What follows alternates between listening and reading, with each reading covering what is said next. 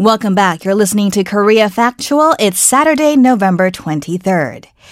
November is Adoption Awareness Month in the U.S., and in this week's For Your Information, we will shed light on transnational adoption, especially infants and children who were sent from South Korea to foreign countries. And for this, I'm pleased to welcome Jenny Heijun Wills, herself an adoptee, also an associate professor at the University of Winnipeg. She chronicles her personal story of reuniting with her birth mother and father in Korea as an adult in her book, Older Sister, Not Necessarily Related. Hi, Jenny. Hi, how are you? Great, great. Thank you so much for joining us and congratulations on winning the Hilary Weston Writers Trust Prize for nonfiction for your uh, book. Thank you so much, and thanks for having me. I'm happy to talk to you today. Great. So, could you please uh, tell us what motivated you to write Older Sister, Not Necessarily Related, uh, about the uh, re- reuniting with your sister? Because I understand that you were originally planning to write an academic paper on Asian adoption.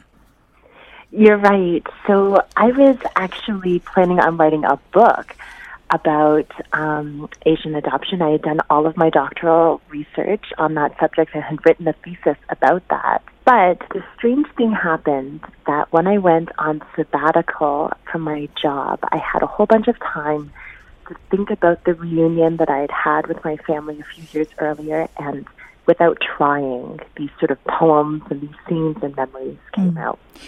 Yeah, and it must have been a very um, pivotal time for you to be reunited with your uh, birth mother and father. Uh, what, how did it feel to, in a sense, expose this to the outside world, such a private part of your life? You're right. And it's a good question because there's this strange phenomenon, I think, of a lot of memoirists, myself included, being quite shy and and curating their public life in a certain way. And so it is a little bit of an unusual feeling to be so exposed and so vulnerable to to many strangers. In fact, um, I've felt simultaneously very uplifted and very hurt mm. by this experience, but also I think very nervous because some of the things I talk about are, you know, things that we don't often talk about when we discuss transnational adoption. And at least in North America, um, probably in other places in the world, there's this prevailing narrative of, you know, love conquers everything. It's always in the best interest of, you know, adopted people. And I'm trying to challenge some of those stories and some of those assumptions a little bit. So, so it's a little bit frightening. I'm not going to lie. Mm. For those of us who uh, may not have uh, come across your book yet, could you tell us a little bit about what you talk about? Yeah, so, you know, I wanted to write an adoption memoir. I've read many adoption memoirs, and a lot of them begin sort of in a adopted person's childhood, discussing their racial alienation, maybe their ethnic alienation, and then culminates in a reunion or a search or a return to the country of origin. Mm-hmm. I wanted to write something that took as its starting off point the reunion mm. and discussed some of the complexities and the difficulties, but also the joys of coming back together after all of those years. Mm-hmm.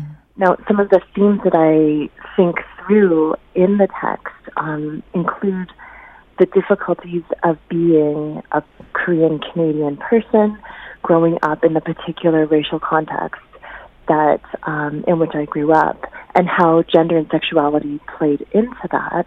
Another theme that I sort of work through in the text are some of the struggles within our own community as adopted Korean people and some of the violences that we enact upon each other. Mm. So, um, so it's a little bit, it's a bit of the moment, I guess, as people are thinking a lot about sexual assault and sexual harassment and abuse is working through how those things can also happen within traumatized communities where we're enacting these kinds of violences and traumas upon each other also.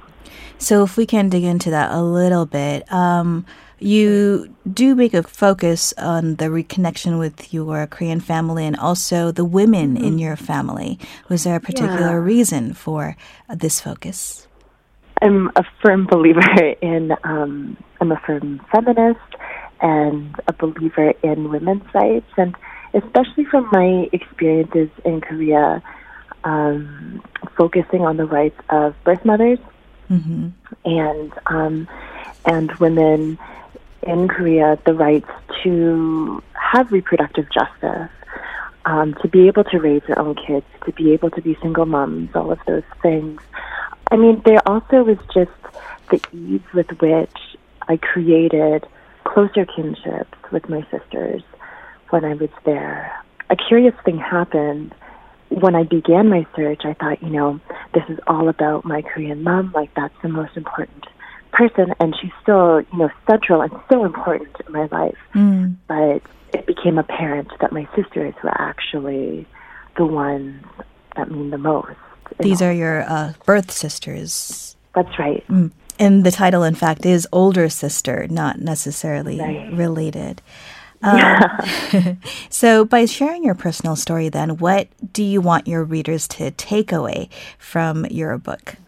You know, I hope that people understand that all adopted people's experiences are very different, that there isn't sort of a, sort of a master narrative of what it's like to be adopted or to be raised overseas or to return even so I hope that the diversity of experience becomes clear. I also hope that people realize that I'm not trying to necessarily outright declare a position or an ethic mm. on international adoption. I think it's, you know, if one can read subtext, it's obvious what my feelings are about um, overseas and transnational adoption and transracial adoption. But I also wanted to leave room to ask questions and and to reveal the the very complex ways that we need to think about these things. That it's not so simple as mm-hmm. you know immediately ending a program that's existed um, long past its sort of welcome, I think. Mm-hmm. But it's about recognizing that it's very multi-layered and when social change sort of swings in the opposite direction, havoc can be sort of the result also. Mm. And on that note, um, I believe you contributed a op-ed for the Globe and Mail, uh, and in it you talk about the problems associated with stateless Korean adoptees, especially by telling the story of Phillip Clay. So, could you tell us a little bit about what happened to him and the problems that his story exposes about transnational adoption? So, so I discuss his particular story, which largely isn't my story to tell, but he's also not the only person that was adopted overseas, only to discover maybe in adulthood that their adoptive parents did not actually apply for citizenship for them, and that for adoptees of earlier generations, of my generation, statehood or citizenship wasn't a guaranteed I don't know how to describe it. It, it wasn't a guaranteed fact. One was brought over. Mm. And so, at least in the U.S., which is where the majority of these studies have been revealed as of late, there's, you know, a very conservative estimate of 35,000 stateless, internationally adopted people mm-hmm. living in the U.S. who are vulnerable, especially nowadays, to aggressive and you know racist and xenophobic um, immigration policies and deportation policies. Mm. So, how, in your view, do you think uh, such systems should be improved? You know, I'm not sure, and I can't really speak exactly to an American context. But one thing I have noticed that I hope that adoption rights groups are aware of is that there happens to be a little bit of a trend where people are saying, you know, we were raised in this country, we're an exception to these immigration policies because this is the only culture that we know we should be able to stay and be granted you know documentation but this is also a problematic approach because it still enables or still perpetuates these systems and these unfair systems of immigration. And looking for sort of a loophole or a state of exception isn't the way to challenge the unfairness and the cruelty of these very institutions.